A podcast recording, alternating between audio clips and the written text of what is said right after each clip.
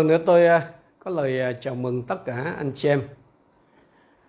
Thưa anh chị em, chúng ta đang tiến về những ngày cuối năm 2021 với cái tình hình dịch bệnh là nó vẫn còn chớp tắt khắp mọi nơi.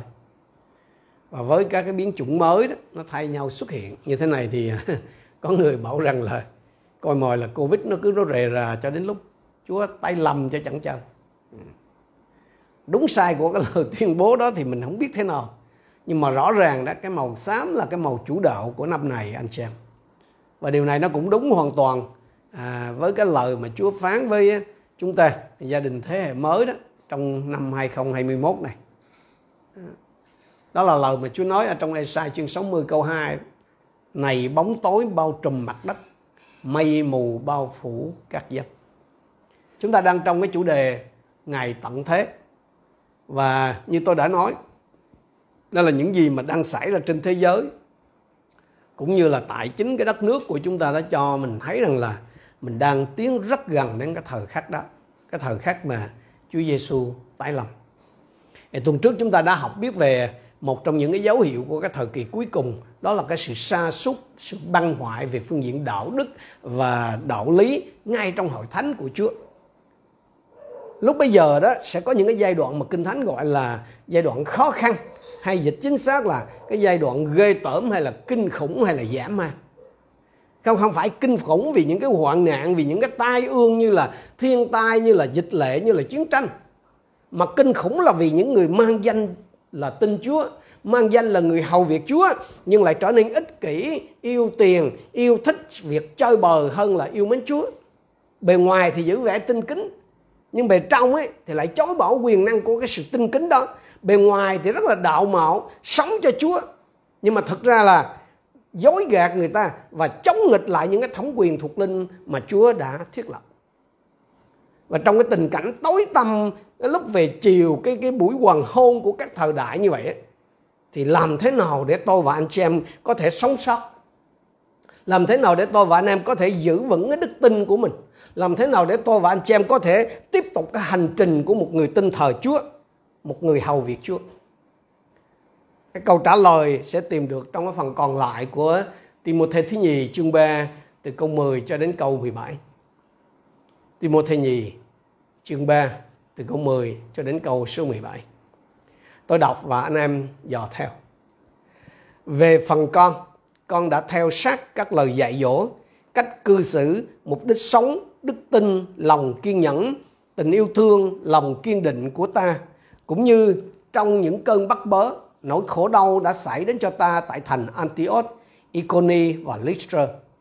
Ta đã chịu những sự bắt bớ đó, nhưng Chúa luôn giải cứu ta khỏi tất cả. Thật tất cả những người muốn sống cuộc đời tinh kính trong đấng Christ Giêsu đều sẽ chịu bị đều sẽ bị bắt bớ. Còn những kẻ hung ác, kẻ lừa đảo thì sẽ càng ngày càng tệ hại hơn, lừa dối người rồi bị người lừa dối lại về phần con.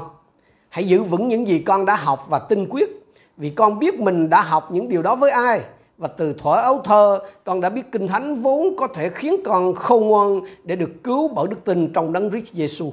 Cả kinh thánh đều được Đức Chúa Trời cảm thúc có ích cho sự dạy dỗ, khiển trách, sửa trị và huấn luyện trong sự công chính để người của Đức Chúa Trời được toàn vẹn và sẵn sàng cho mọi việc lành. Có hai cái bí quyết để sống còn. Có hai cái bí quyết để giữ vững đức tin. Có hai cái bí quyết là để vững bước trong những cái giai đoạn kinh khủng, giai đoạn ghê tởm trước giờ chúa tái lập. Trước hết, cái bí quyết đầu tiên, đó là để có thể đứng vững, hay là để có thể giữ vững đức tin, hay là để có thể vững bước trước hoàng hôn của các cái thời đại đó, thì tôi và anh chị em cần phải noi theo gương của những người lãnh đạo tinh kính noi theo gương của những người lãnh đạo tinh kính. Từ câu 10 cho đến câu 13 cho chúng ta cái ý này. Tôi đọc lại từ câu 10 cho đến câu số 13. Về phần con, con đã theo sát các lời dạy dỗ, cách cư xử, mục đích sống, đức tin, lòng kiên nhẫn, tình yêu thương, lòng kiên định của ta. Cũng như trong những cơn bắt bớ nỗi khổ đau đã xảy đến cho ta tại thành Antioch, Iconi và Lystra Ta đã chịu những sự bắt bớ đó, nhưng Chúa luôn giải cứu ta khỏi tất cả. Thật, tất cả những người muốn sống cuộc đời tinh kính trong đấng Christ Giêsu đều sẽ bị bắt bớ. Còn những kẻ hung ác, kẻ lừa đảo thì sẽ càng ngày càng tệ hại hơn, lừa dối người rồi bị người lừa dối lại. Dù trong cái buổi hoàng hôn của các thời đại có những cái giai đoạn kinh khủng, có những cái giai đoạn giả mê khi mà cái sự giả dối nó gia tăng ở trong hội thánh của Chúa, khi những cái thành phần giả mạo, khi những cái thành phần giả dối đó, tức là tinh thờ Chúa giả và hầu việc Chúa giả, hầu việc Chúa dỗm đó, nó nhan nhản trong các hội thánh. Nhưng mà kiểu gì thì kiểu, cũng còn có những người tin Chúa thật lòng, những người hầu việc Chúa thật, tin kính ở trong các hội thánh của Chúa. Anh em có còn nhớ trong cái thời tiên tri Eli không? Người của Chúa tưởng rằng là chỉ còn có mỗi mình ông là thật lòng tin thờ Chúa thật lòng hầu việc Chúa thôi nhưng Chúa bảo gì ở trong các vua nhất chương 19 câu 18 trong Israel ta đã để dành cho ta 7.000 người chẳng hề quỳ gối trước thần Ba Anh và môi họ chưa hôn nó. Cũng một thế trong ngày hôm nay, trong cái thời kỳ cuối cùng cũng vậy. Thì dù tâm tối đến đâu đi nữa thì thời nào cũng vậy thưa anh chị em, luôn có những con người tin kính Chúa. Quỷ vương đó thì luôn tìm cách cám dỗ chúng ta. Nó khiến tôi và anh chị em cảm thấy cô đơn, cảm thấy tuyệt vọng khi phải chứng kiến cái tình trạng sa sút bị thế gian hóa của hội thánh. Thế nhưng mà chúng ta không có cô đơn. Cái người tin kính không phải là hàng hiếm đâu. Vì sao? Vì Đức Chúa Trời biết cái cách gìn giữ những thánh đồ của Chúa, những cái thuộc riêng về Chúa, kể cả trong những cái thời điểm đen tối nhất của lịch sử. Hãy cậy ơn Chúa để nhận biết họ và noi theo cái gương sống tinh kính của họ. Nếu anh chị em muốn đứng vững trong cái thời kỳ cuối cùng, nếu anh chị em muốn vững bước trước cái buổi hoàng hôn của các thời đại. Cái việc này là cũng tự nhiên thôi. Nếu chúng ta đi theo những người bất kính thì sao? Thì mình sẽ trở nên bất kính giống như họ. Còn còn nếu tôi và anh em đi theo những người tinh kính á, tin theo Chúa Giêsu á, thì chúng ta sẽ càng ngày trở nên giống như Chúa Giêsu hơn. Nhưng mà có một cái câu hỏi là làm sao mình biết được ông nào tin kính ông nào không? Ở đây Phaolô lấy chính mình ông làm cái gương mẫu cho Timothy. Và cũng qua cái lời của Phaolô ở đây đó thì chúng ta có thể nhận thấy là những cái dấu hiệu của một người thật sự tin kính Chúa là những người mà tôi và anh em cần phải xác nhận để rồi noi theo trong cái thời kỳ cuối cùng. Có ba cái dấu hiệu của một cái người thật sự tin kính Chúa. Trước hết, chúng ta có thể nhận biết cái người tin kính qua cái sự giảng dạy của họ. Chúng ta có thể nhận biết cái người thật sự tin kính Chúa đó qua cái sự giảng dạy của họ. Con đã theo sát hay là con đã biết rõ cái sự dạy dỗ của ta? Phaolô nói như vậy. Phaolô bảo rằng là Timôthê biết rõ cái sự dạy dỗ. Timôthê biết rõ cái cách dạy dỗ của ông. Cái cách dạy dỗ của ông là như nào? Đó là cái cách dạy dỗ thẳng thắn. Ông thẳng thắn giảng dạy giáo lý chân chính chứ không phải là những cái lời êm tai hay là những cái chuyện quan đường. Phaolô dạy nói như trong ờ, ờ, ông đã tỏ bài ở trong công vụ đoạn 20 câu 27 rằng là ông đã dạy toàn bộ mục đích hay là tất cả ý chỉ của Đức Chúa Trời. Phaolô giảng dạy toàn bộ ý muốn của Đức Chúa Trời chứ chứ không có như giống như các cái giáo sư giả kia là chỉ dạy những gì mà người ta thích nghe nhằm quyến dụ người ta nhằm kiểm soát người ta. Nói cách khác, Phaolô giảng dạy tất tần tật, không có chuyện cái phần nào cái phần kinh thánh nào khó quá thì bỏ qua. Cái phần kinh thánh nào mà mà mà mà Chúa nói nó không có phù hợp với cách hiểu của mình, với cách hiểu của cái giáo hội mình thì bỏ qua hoặc là uốn ép hoặc là là cưỡng giải cho nó phù hợp, để nó không đụng chạm đến người khác, để khỏi bị cộng đồng mạng ném đá. Đó đó không phải là cái người tin kính Chúa thật. Ngày hôm nay đó nhiều khi tôi và anh em gặp phải những cái trường hợp là là mình nghe một cái người giảng lời Chúa nhưng mà tiếng là giảng giải lời Chúa, nhưng mà không giảng giải gì cả. Không không, cái người đó không làm sáng tỏ cái câu hay là cái phần kinh thánh đó, rồi chỉ cho cái người nghe cái bài học áp dụng từ cái phần kinh thánh đó. Tiếng là giảng dạy lời Chúa, nhưng mà thật ra là dùng lời Chúa như là một cái khởi điểm để nói, để triển khai cái ý tưởng của riêng mình thôi. Đó là cái kiểu mà treo đầu dê bán thịt chó tí tiếng là giảng dạy lời Chúa, nhưng mà thật ra là dùng lời Chúa để để chứng minh cho cái luận điểm, cho cái ý riêng của mình. Giống như mấy ông luật sư trưng dẫn các cái điều khoản của các cái bộ luật khi bảo vệ thân chủ. Đó không phải là cái cách giảng dạy của một người thật sự tin kính. Cái người mà thật sự tinh kính khi giảng dạy đó, họ không chỉ dạy tập trung hay là dạy chung cho nhiều người mà cái người lãnh đạo tinh kính cũng còn có cái sự dạy dỗ riêng cho người ta nữa. Những cái gương mẫu tinh kính đó họ khích lệ chúng ta khi chúng ta nao sờn, sa sút bằng lời của Chúa. Họ ghi nhận chúng ta khi chúng ta làm đúng. Tôi khuyên anh chị em là nên noi theo cái gương những người như vậy. Và tôi và anh chị em cũng phải nên trở thành những người như vậy. Đó là những người can đảm giảng dạy mọi lẽ thật của Đức Chúa Trời một cách ngay thẳng. Cái dấu hiệu thứ hai của một người tin kính thật, đó là chúng ta có thể nhận biết cái người tin kính qua cái lối sống của họ. Này, quan trọng. Sứ đồ Phaolô nói là con đã biết rõ cái nếp sống của ta. Rồi sau đó là ông liệt kê ra một loạt nào là cái mục đích sống của ông rồi những cái đức tính hay là những cái bông trái thánh linh như là trung tính rồi như là nhịn nhục như là yêu thương và thêm nữa đó là cái lòng kiên định của ông Phaolô bảo rằng khi Phaolô bảo rằng là con đã theo sát hay là con đã biết rõ cái nếp sống của ta thì điều đó có nghĩa gì? Điều đó có nghĩa là Phaolô đã và đang sống một cái đời sống trong sáng, minh bạch, công khai, chân thật. À, ai cũng có thể thấy, ai cũng có thể chứng kiến, ai cũng có thể kiểm chứng, không có gì giấu giếm, không có gì khuất tất cả. Nói cách khác là ông sống y như những gì ông giảng. Cái người tin kính thật là gì? Người tin kính thật là chúng ta có thể nhìn thấy qua cái lối sống của họ. Chuyện rằng bữa nọ bữa đó à, nhầm chủ nhật có cái người kia có cái người gặp cái ông kia mới vừa ra khỏi nhà thờ, cái ông hỏi, ủa, nhóm xong chưa mà về sớm vậy?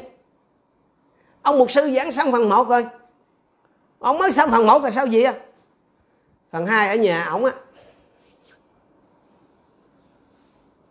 Nhiều người giảng dạy hay cực kỳ luôn, nhưng mà sống dở ồn, chỉ được mỗi cái miệng. Tôi và anh em đều biết là cái xu hướng mà cái tính bản năng của con người là gì? Là tốt khoe, xấu che và chúng ta là thường cố gắng để để để để cho người khác thấy rằng mình là ngon lành, mình là trọn vẹn, mình là không có khuyết điểm, không có điểm yếu. Đúng không? Và biết bao nhiêu lần anh chị em được nghe người khác. Có khi nào anh chị em được nghe người khác, đặc biệt là những người lãnh đạo mà họ họ kể là cái sự thất bại, cái sự sự yếu đuối của họ không? Toàn là thành công, toàn là chiến tích không, đúng không? Trong khi những cái người hầu việc Chúa giả mạo đó họ tiếp tục sống giả dối với cái hình thức tinh kính bề ngoài thì những người hầu việc Chúa thật họ sống một cái đời trong sáng chân thật. Cả thành công lẫn cái thất bại của họ đều có thể nhìn thấy được. Cái người tin kính thật nó không họ, họ không có luôn tỏ ra họ là người hoàn hảo đâu anh chị em. Cái người tin kính thật là họ sẵn sàng nhìn nhận là cái giới hạn của họ nhưng mà họ sẵn sàng lắng nghe cái lời góp ý của người khác cái người mà có cái đời sống trong sáng thì yêu ghét là rất là rạch ròi. Những cái người đó họ không có khéo diễn. Thành ra là không phải ai họ cũng thích người đó đâu. Cái người tin kính thật không phải là một cái người trọn vẹn. Cái người tin kinh tin kính thật không phải là một cái người hoàn hảo, mà là một cái người sống chân thật. Chân thật với Chúa, chân thật với người khác. Trong cái người khác đó có người thân của họ, đồng đạo của họ, đồng nghiệp của họ và họ sống chân thật với chính mình. Họ sống chân thật với những cái cảm xúc, với những cái niềm vui, với những cái nỗi buồn. Cho nên tôi nói với anh chị em là đừng có phí thời giờ cho cái việc tìm kiếm một cái người trọn vẹn, một cái người hoàn hảo để noi theo, đặc biệt là trong cái thời cuối cùng như hiện nay.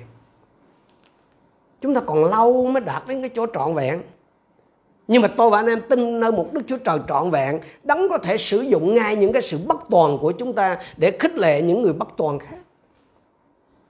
Anh chị em có nhìn thấy những cái con người chân chất như vậy ở trong hội thánh, ở trong cái cộng đồng dân chúa? Tức tức là những cái con người mà đang nhờ ơn chúa để sống một cách tinh kính theo như những gì họ giảng dạy không? Hãy noi theo gương mẫu của những người đó. Nếu anh chị em muốn vững bước trước hoàng hậu anh chị em có có đang sống một cái đời sống tinh kính theo như lời của Chúa không? Mà anh chị em đã nhận lãnh mà anh chị em đã dạy dỗ người ta không? Ở quý đầy tớ của Chúa. Cái nếp sống của anh chị em, cái mục đích sống của anh chị em có xác nhận rằng anh chị em là một người tinh kính trong Đức Chúa Jesus Christ không?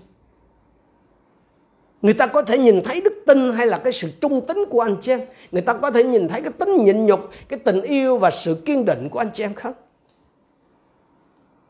Cái người tin kính thật chúng ta có thể nhận biết qua cái cách sống của họ. Họ sống như những gì họ giảng. Họ sống chân thật.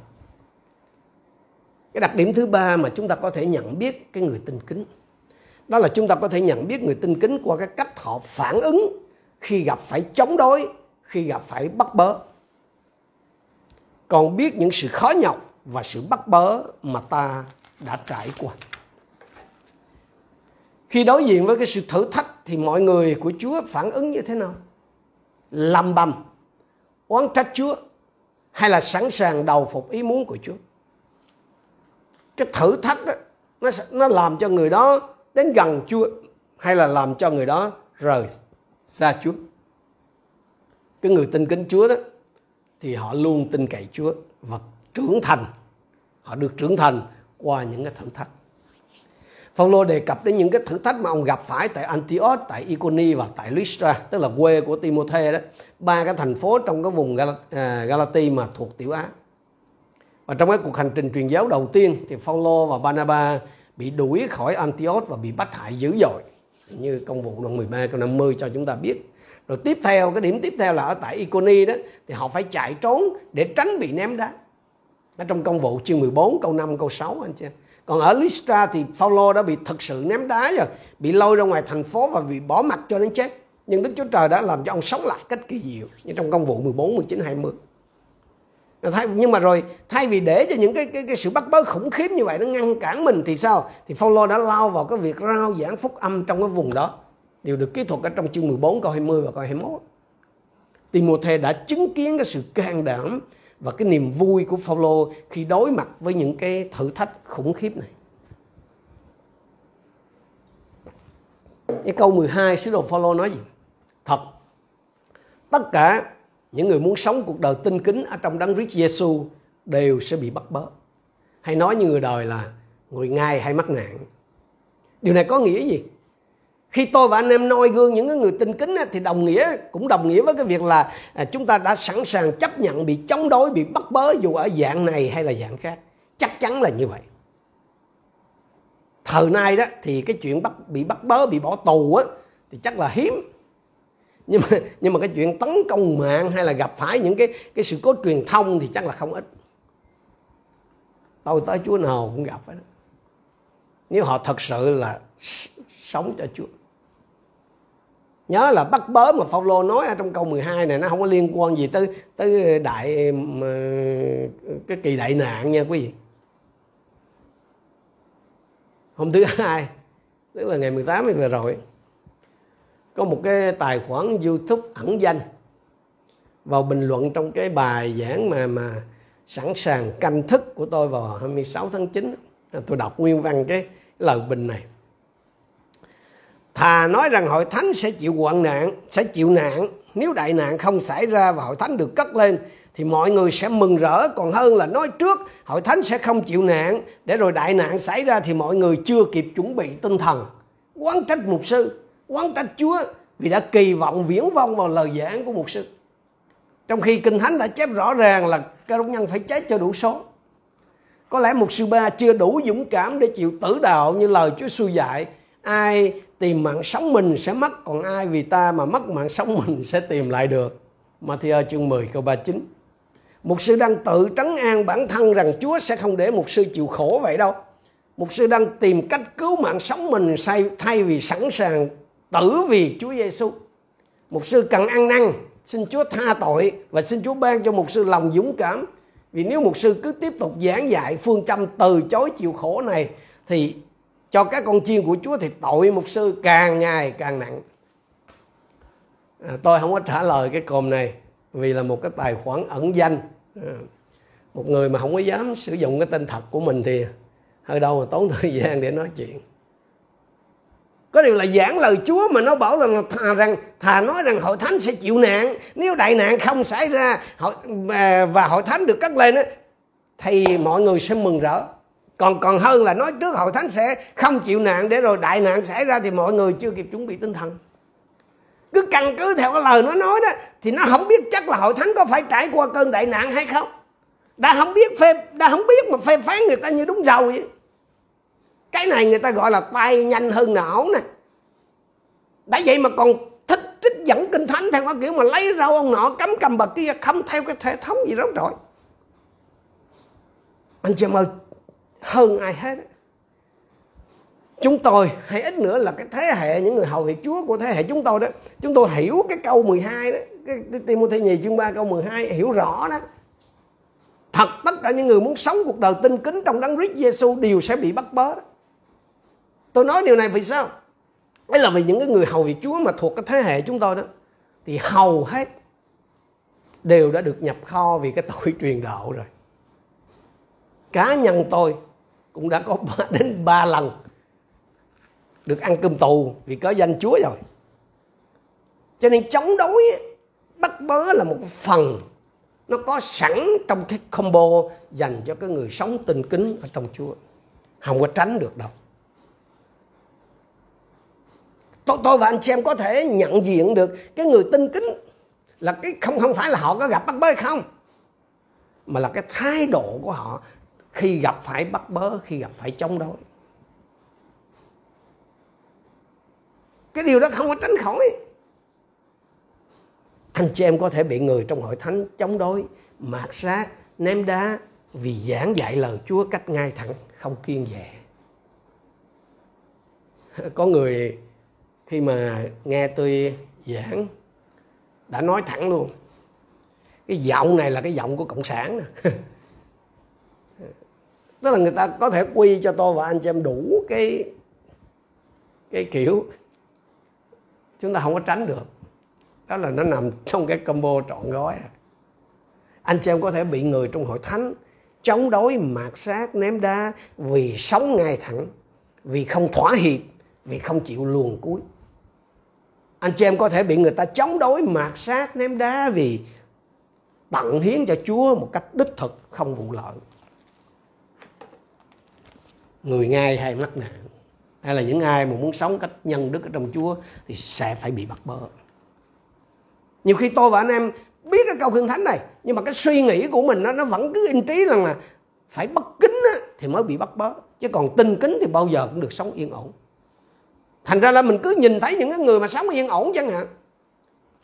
Thì mình nghĩ là mấy ông này mới tinh kính nè còn mấy ông mà bị bắt rồi này kia khác nọ là phải sao đó mới bị bắt chứ? Ông ông đàng hoàng không ai bắt ông đâu đó, đó là cái suy nghĩ của chúng ta như vậy.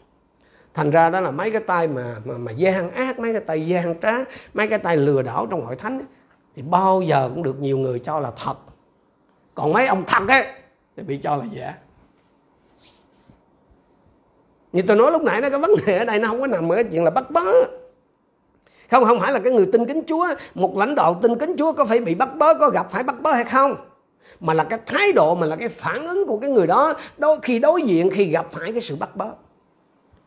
Không phải là lầm bầm, không phải là quán trách Chúa, mà là vui mừng và can đảm đối diện ở trong cái tinh thần thuận phục ý muốn của Chúa. Nếu anh em nào hỏi những cái vị lãnh đạo ờ, hội thánh mà thuộc cái thế hệ của tôi hoặc trên tôi đó, nhất là những cái năm mà bảy, chín, tám mươi chẳng hạn, lúc nào họ cũng có sẵn một cái ba lô nhỏ nhỏ, trong đó có bằng chải đánh răng, rồi bộ đồ các thứ. Để sẵn hãy kêu đi à.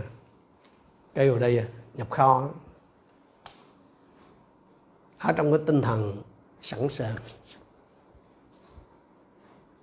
Trong cái combo mà sống tinh kính đó, thì không chỉ có phải là đối diện với sự chống đối thôi anh chị em. Trong cái combo đó nó còn có một cái lời hứa nữa. Đó là Chúa gì? Chúa luôn giải cứu người của Chúa. Không phải là người của Chúa không bị chống đối không bị bắt bớ mà là Chúa luôn ở cùng. Chúa thêm sức và đem người ra khỏi cái giờ thử thách đó.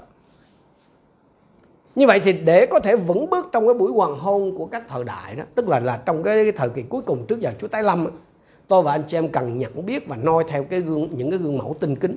Đặc biệt là những cái người lãnh đạo tinh kính theo như lời Chúa dạy. Nói cách khác là gì? Tôi và anh chị em cần phải tiếp xúc. Tôi và anh em nên kết nối với những người tinh kính tôi và anh em nên đặt mình dưới những ảnh hưởng của những người tin kính tôi tôi và anh chị em cần cầu nguyện cho con cái của mình được ở dưới ảnh hưởng của những người tin kính có như vậy đó, thì giữa cái thời kỳ cuối cùng với những cái giai đoạn khủng khiếp, giả man giả dối, dường như nó đang thắng thế, thì chúng ta và con cái của chúng ta mới có thể giữ vững đức tin nơi Chúa. Chúng ta và con cái của chúng ta mới có thể tiến về phía trước trong cái tâm thế chờ đón Chúa tay lòng. Nhiều bậc phụ huynh cũng như là là, là nhiều vị mục sư chủ tọa đó, cứ giữ rịch con của mình, giữ rịch tín hữu của mình không cho tiếp xúc với ai hết á. Cái động cơ thì chắc chắn là rất là tốt nha. Nhưng mà cái phương cách như vậy là sai thành ra gì khi đối diện với cám dỗ khi đối diện với, với cái sự quyến dụ của những tay lừa đảo những cái tay xảo ngôn tôn giáo á, thì y như rằng tức là u như trời đấy. Tức là tới công chuyện luôn. Ngã thẳng cẳng. Anh chị em có phải là người tin kính theo như lời Chúa dạy ở đây không? Tức là cái người mà thẳng thắn giảng dạy lời của lẽ thật là cái người mà có một cái đời sống chân thật. Và người có cái thái độ đúng khi đối diện với thử thách, chống đối, bắt bớ không? Anh chị em có phải là người tin kính không? Nếu cái câu trả lời là không, hoặc là chưa, thì cái việc của anh chị em, thì cái việc mà của con cái anh chị em chỉ ở dưới cái sự ảnh hưởng không tin kính hoặc là chưa tin kính của anh chị em. Thì làm thế nào chúng nó có thể đối diện với cái sự lừa dối, với cái sự giả trá mà chúng nó sẽ gặp ở trong cuộc sống? Chúng nó sẽ gắn bó với chúa hay là sẽ bỏ chúa? Chúng nó sẽ gần chúa hay là xa chúa? Tự tôi và anh chị em phải hiểu. Nếu tôi và anh chị em không phải là người tin kính, mà mà tôi và anh em là không phải là người tin kính hoặc là chưa phải là người tin kính, thì chắc chắn là cái ảnh hưởng của mình, nơi con cái của mình là rất rõ rồi. Thì làm sao tụi nó có thể đứng vững? Chúa, giờ nào Chúa tay làm mình không biết. Nhưng mà chắc chắn là con cái của mình là nó đối diện với cái chuyện đó nhiều hơn là chúng ta anh chị em hãy đem con cháu của anh chị em. Hãy đem chính mình anh chị em đặt dưới ảnh hưởng của những người tin kính. Nếu anh chị em thật sự muốn sống sót ở trong cái thời kỳ cuối cùng trong những cái giai đoạn khó khăn hay, hay dịch chính xác là trong những cái giai đoạn kinh khủng trong những cái giai đoạn ghê tởm và quan dạ noi theo gương mẫu của những người tình kính. Đó là bí quyết thứ nhất. Bí quyết thứ hai tiếp tục vững lập ở trên lời của đức chúa trời tiếp tục vững lập ở trên lời của đức chúa trời chúng ta xem lại câu 14 đến câu 17 về phần con, hãy giữ vững những gì con đã học và tinh quyết, vì con biết mình đã học những điều đó với ai. Trong nguyên văn là với những ai. Và từ thuở ấu thơ, con đã biết kinh thánh vốn có thể khiến con khôn ngoan để được cứu bởi đức tin trong đấng Christ Giêsu. Cả kinh thánh đều được Đức Chúa Trời cảm thúc kết cho sự dạy dỗ, khiển trách, sửa trị và huấn luyện trong sự công chính để người của Đức Chúa Trời được toàn vẹn và sẵn sàng cho mọi việc lành. Ý của Phaolô ở đây đó là dù cho trong cái thời cuối cùng sẽ có những cái giai đoạn kinh khủng như vậy khi mà những cái tín đồ giả mạo những cái người hầu việc chúa giả mạo giả dối nó nhan nhãn trong hội thánh làm những cái chuyện tệ hại như vậy nhưng mà nếu còn muốn đứng vững được ở trong cái thời điểm đó thì ngoài cái việc là noi theo gương những cái người tinh kính mà con biết ấy thì con cần phải tiếp tục trong những gì mà con đã được học. Và nơi những gì mà con đã tin chắc hay là đã xác tính nói cách khác là gì? Timothy à, Paulo khuyên Timothy hãy trung thành với những gì mà anh ấy đã biết. Những gì mà anh ấy đã xác định là đúng là chân lý. Cái điều mà mà mà, mà Timothy đã biết là gì? Thứ nhất là Timothy đã biết là những ai đã dạy những cái điều đó cho mình. Và thứ hai là Timothy đã biết cái giá trị Timothy đã biết ích lợi của lời Chúa, tức là cái lời thành văn của kinh thánh ai đã dạy lời Chúa cho Timothy trước hết là bà ngoại của Timothy là bà Lois đó. thứ hai là mẹ của Timothy là bà Ernest. Và nhiều hơn hết thảy chính là Phaolô. Hebrew chương 13 câu 7 cũng cho tôi và anh em một cái lời nhắc nhở tương tự như vậy. Hãy nhớ những người dẫn dắt mình là người đã truyền giảng lời Đức Chúa Trời cho mình. Hãy xét xem kết quả cuộc đời họ. Có bản dịch khác là hãy xét xem kết cuộc của cuộc đời họ và bắt chước đức tin của họ. Hãy nhìn vào kết cuộc của đời sống họ.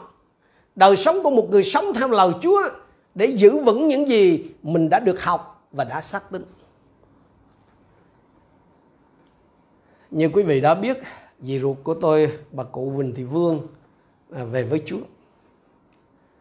Đó là đang lúc dịch dạ. Chúng tôi thì không về được. Nhưng mà tạ ơn Chúa vì cái sự tế trị lạ lùng của Ngài. tang lễ của bà vẫn diễn ra rất là tốt lành. Không phải một chiếc xe tang rồi thêm một cái xe chở tràng hoa thêm bảy cái chiếc xe con đi sau nữa và tất thải đều phải ngận, nhưng phải nói, đó là phép lạ. Nhưng mà tôi biết, Chúa đãi gì của tôi.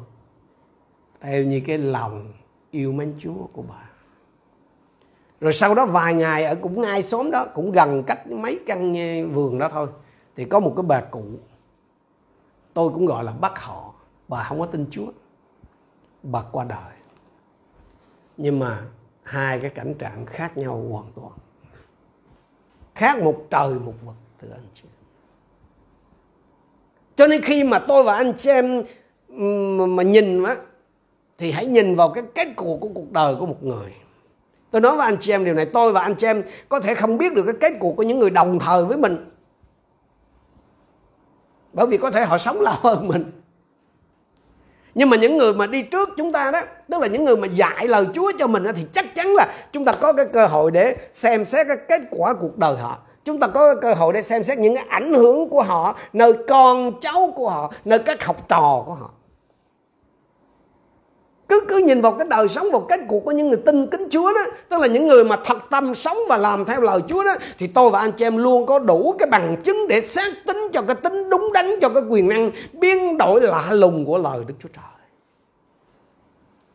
Trước hết, lời Chúa khiến cho người ta khôn ngoan để được cứu bởi đức tin trong đấng Christ Giêsu. Nói cách khác là gì? Trước hết là lời Chúa hay là lời Kinh Thánh đó, khiến cho người ta khôn ra để nhận lãnh ơn cứu rỗi trong Christ Giêsu. Tức là được cứu bởi đức tin chứ không phải là bởi công đức. Hãy để ý cái điều mà Phaolô khẳng định ở đây. Từ thuở ấu thơ, con đã biết Kinh Thánh trong nguyên văn là Thánh Thư vốn có thể khiến con khôn ngoan để được cứu bởi đức tin trong đấng Christ Giêsu. Hỡi các bậc phụ huynh, hỡi những người có con nhỏ hãy lưu ý dùm tôi cái điều này. Đừng có chờ đến lúc con của mình nó lớn mới cho nó tiếp xúc với lời của Đức Chúa Trời. Đừng đừng có đợi cho chúng nó biết đọc, biết viết rồi mới cho chúng nó tiếp xúc với lời của Đức Chúa Trời. Đợi đến chừng đó thì đã muộn lắm rồi. Cái mục vụ thiếu nhi thì có thể đợi đến chừng đó. Mục vụ thiếu nhi của hội thánh thì đợi đến lúc mà con quý vị biết đọc, biết viết chứ còn cha mẹ thì phải cho con cái của mình tiếp xúc với lời Chúa ngay từ khi nó nằm trong bụng mẹ cơ anh chị em có biết là dân bắp tích được đầy giải đức thánh linh khi nào không còn quý vị con cái của quý vị thì khi nào mới được đầy giải đức thánh linh? Phải chờ đến lúc gia nhập hội thánh ngũ tuần hay gì? Tôi biết chắc rằng cha mẹ nào cũng thương con, cũng muốn cái điều tốt nhất cho con cái của mình hết nhưng mà nếu thành thật với chính mình thì chắc là 90% phụ huynh không cho con của mình tiếp cận với lời Chúa từ khi còn thơ ấu. Kể cả là con cái của những mục sư, những người truyền đạo, những người hầu việc Chúa, những người lo công tác thiếu nhi trong hội thánh luôn. Thay vào đó, quý vị cho chúng nó tiếp xúc với gì? Từ rất sớm quý vị đã cho chúng nó tiếp xúc với YouTube rồi. Với cô tiên rồi, với phù thủy rồi với ma quỷ rồi với quái thú rồi với nhạc thiếu nhi với nhạc người lớn rồi, với hài nhảm nhí rồi lớn một chút nữa là là bắt đầu nhồi nhét đủ các cái thể loại kiến thức của đời, là cầm kỳ thi họa, ngoại ngữ đủ các kiểu. Nhưng mà không có lấy một câu kinh thánh cho ra hồn. Vậy mà lúc nào cũng nhờ một sư, nhờ hội thánh cầu nguyện cho con của con nó khôn ngoan. Thứ gì cũng cho học, trừ lời chúa. Chương trình gì cũng ghi danh cho con mình tham gia. Còn các cái buổi nhóm của thiếu nhi trong hội thánh này, chỉ khi nào nó rảnh nó mới tham gia. Mà làm gì còn có thời giờ để rảnh nữa nhưng mà lúc nào cũng cầu nguyện, cũng nhờ một sư cầu nguyện, nhờ hội thánh cầu nguyện cho con của con nó khôn ngoan, nó yêu mến chúa, nó kính sợ chúa. Hỡi anh chị em, tôi và anh em biết kinh thánh là một chuyện, nhưng còn có sống theo điều đó hay không là một chuyện khác. Tôi và anh em luôn muốn con cái của mình nó đứng vững ở trong chúa, nó yêu mến chúa. Nhưng mà cái cách của mình đầu tư ra cái cách của mình thực hiện là nó ngược lại hoàn toàn với những gì mình nói chúng ta không có tin lời Chúa như Chúa nói. Timôthê được khuyên là hãy tiếp tục vững lập cái đời sống của anh ấy là lời của Chúa. Bởi vì anh ấy đã biết, từ lúc nhỏ là đã biết cái giá trị, cái ích lợi của lời Chúa rồi. Trong cái đời sống tinh kính rồi. Không chỉ khiến cho con người ta khôn ra để nhận biết, để để để để nhận lãnh cái ơn cứu rỗi đâu lời kinh thánh còn có giá trị trong cái việc gì câu 16 và câu 17 cho ông tôi biết lời kinh thánh còn có giá trị trong việc là dạy dỗ khiển trách sửa trị và huấn luyện trong sự công chính để người của Đức Chúa Trời được toàn vẹn và sẵn sàng cho mọi việc lành nữa. Cái sự dạy dỗ đó là cho chúng ta biết cái điều gì là đúng, còn khiển trách đó là cho chúng ta biết điều gì là sai. Sửa trị hay là sửa dạy đó là chỉ cho chúng ta cái cái cách làm thế nào để khiến cho mọi sự đúng đắn trở lại còn huấn luyện hay là dạy người trong sự công chính là hướng dẫn chúng ta làm thế nào để có thể sống một cái đời sống tinh kính. Trong cái thời buổi mà thật giả nó lẫn lộn, chánh tà nó nhập nhằn ngay trong hội thánh như này, nếu tôi và anh chị em không đeo bám lấy lời Chúa, nếu tôi và anh em không lấy lời kinh thánh làm chuẩn mực để đo lường, để để thẩm định, để đối chiếu đó, thì không có cái cách gì mà mà mà chúng ta có thể giữ mình tinh kính được hết. Phaolô nói gì? Phaolô bảo là cả kinh thánh, chứ không phải là chỉ một phần hay là một sách nào đó của kinh thánh. Cả kinh thánh có nghĩa là cả cựu ước lẫn tân ước, từ sáng thế ký cho đến khải quyền. Thành ra là khi mà nói đến một cái giáo lý hay một cái sự dạy dỗ nào đó, thì tôi và anh em cần phải xem xét nó trong cái tổng thể của cả kinh thánh tức là cả tân ước lẫn cựu ước cả kinh thánh nói gì về cái đề tài đó, về cái vấn đề đó Thi Thiên 119 câu 160 bảo rằng là sự tổng cộng lời Chúa là chân thật hoặc là sự toàn bộ lời Chúa là chân thật. Cái phương tiện chính yếu mà Chúa sử dụng đó để làm cho chúng ta trở nên thánh thiện. Cái phương tiện chính yếu mà Chúa sử dụng để để để khích lệ chúng ta khi chúng ta thất vọng và để bảo vệ chúng ta chính là lời của Chúa. Lời Chúa vừa làm cho tôi và anh em không ra để được cứu rỗi. Lời Chúa còn là cái phương tiện để huấn luyện, để trang bị chúng ta, để khiến cho chúng ta nên trọn vẹn và sẵn sàng để làm các thứ việc lành. Làm thế nào để tôi và anh em có thể vững lập ở trên lời của Chúa? Trước hết là chúng ta phải tin lời Chúa. Tức là phải tin những gì mà lời Chúa nói. Thí dụ là Chúa nói là lời Chúa khiến cho mình khôn ra để được cứu rỗi, mình phải tin lời Chúa khiến cho chúng ta trở nên khôn ngoan. Lời Chúa khiến cho người ngu dại trở nên khôn ngoan. Mình phải tin. Nhiều người không có tin những gì Chúa nói. Đọc kinh thánh, đi nhà thờ, nghe giảng. Nhưng mà Chúa nói vậy mà mình không tin như vậy. Nhiều người không có tin về chuyện sáng tạo. Nhiều người không có tin về cái chuyện thưởng phạt, gieo gặt.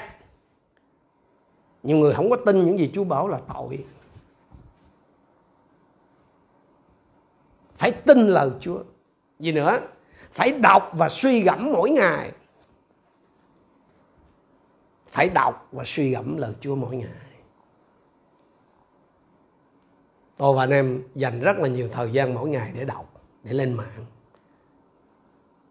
Nhưng mà chúng ta dành bao nhiêu thời giờ để đọc lời Chúa và suy gẫm lời Chúa cho chính mình mỗi ngày? Tiếp theo, tôi anh em phải nhớ, phải thuộc để khi đụng chuyện đó, để khi đụng cám dỗ, để khi gặp phải nan đề đó, thì mình có thể nhớ. Mình có thể đem cái cái lời đó ra để sử dụng. Có một cái cách mà dễ nhớ lời Chúa nhất tôi khích lệ anh chị em là hãy đi dạy cho người khác. Và phải tin lời Chúa nè, phải đọc và suy gẫm lời Chúa mỗi ngày nè, phải nhớ, phải thuộc nè, để khi đụng chuyện là em ra sử dụng được nè. Và cái quan trọng, cái thứ tư nè là phải vâng giữ, phải làm theo, kể cả khi mình không có thích cái điều đó. Phải làm theo. Câu số 9 ở trong thi thiên 119 mà ai trong chúng ta cũng biết đó là người trẻ tuổi phải làm thế nào để giữ đời sống mình trong sạch. Phải tuân giữ lời Chúa. Muốn sống sạch đúng không? Muốn gần bùn mà chẳng hôi tanh mùi bùn đúng không? Đơn giản thôi. Tuân giữ lời Chúa cái câu kinh thánh này nó có nghĩa là anh chị em và tôi vẫn có thể sống một cái đời ngay thẳng trong sạch tinh kính, giữa cái môi trường bất kính, nhờ nhớp, ghê tởm, giả dối vây quanh. Cho dù anh chị em là cái người duy nhất ở trong gia đình, cho dù là anh chị em là cái người duy nhất ở trong phòng hay trong công ty tin thờ Chúa, thì anh chị em vẫn có thể sống sạch được. Nếu anh chị em tuân giữ lời Chúa. Tôi và anh chị em được Chúa chọn để làm nhân chứng cho Chúa ở trong cái thời kỳ cuối cùng. Tôi và anh chị em được Chúa chọn để sống ở trong cái thời kỳ cuối cùng, tức là trong thời kỳ mà sẽ có những cái giai đoạn mà kinh hồn, kinh khủng đó. Tức là cái thời kỳ đồ điểu đó, tức cái thời kỳ mà mọi thứ đều giả, chỉ có lừa đảo là thật đó, ngay cả trong hội thánh Chúa đó. Làm thế nào để tôi và anh em có thể sống thật? Làm thế nào để tôi và anh em có thể sống tinh kính khi xung quanh chúng ta có quá nhiều người giả mạo giả dối? Cái cách duy nhất để chúng ta có thể sống được như thế là phải tuân giữ lời Chúa thôi. Tôi muốn dùng chính lời của Đức Giêsu ở trong Matthew chương 7, câu 4 và câu 27 để kết thúc cái sứ điệp sáng hôm nay. Vậy kẻ nào nghe và làm theo lời ta phán đây thì giống như một người khôn ngoan cách nhà mình ở trên vầng đá. Có mưa xa nước chảy, gió lay, xô động nhà ấy, sông không sập vì đã cất trên đá.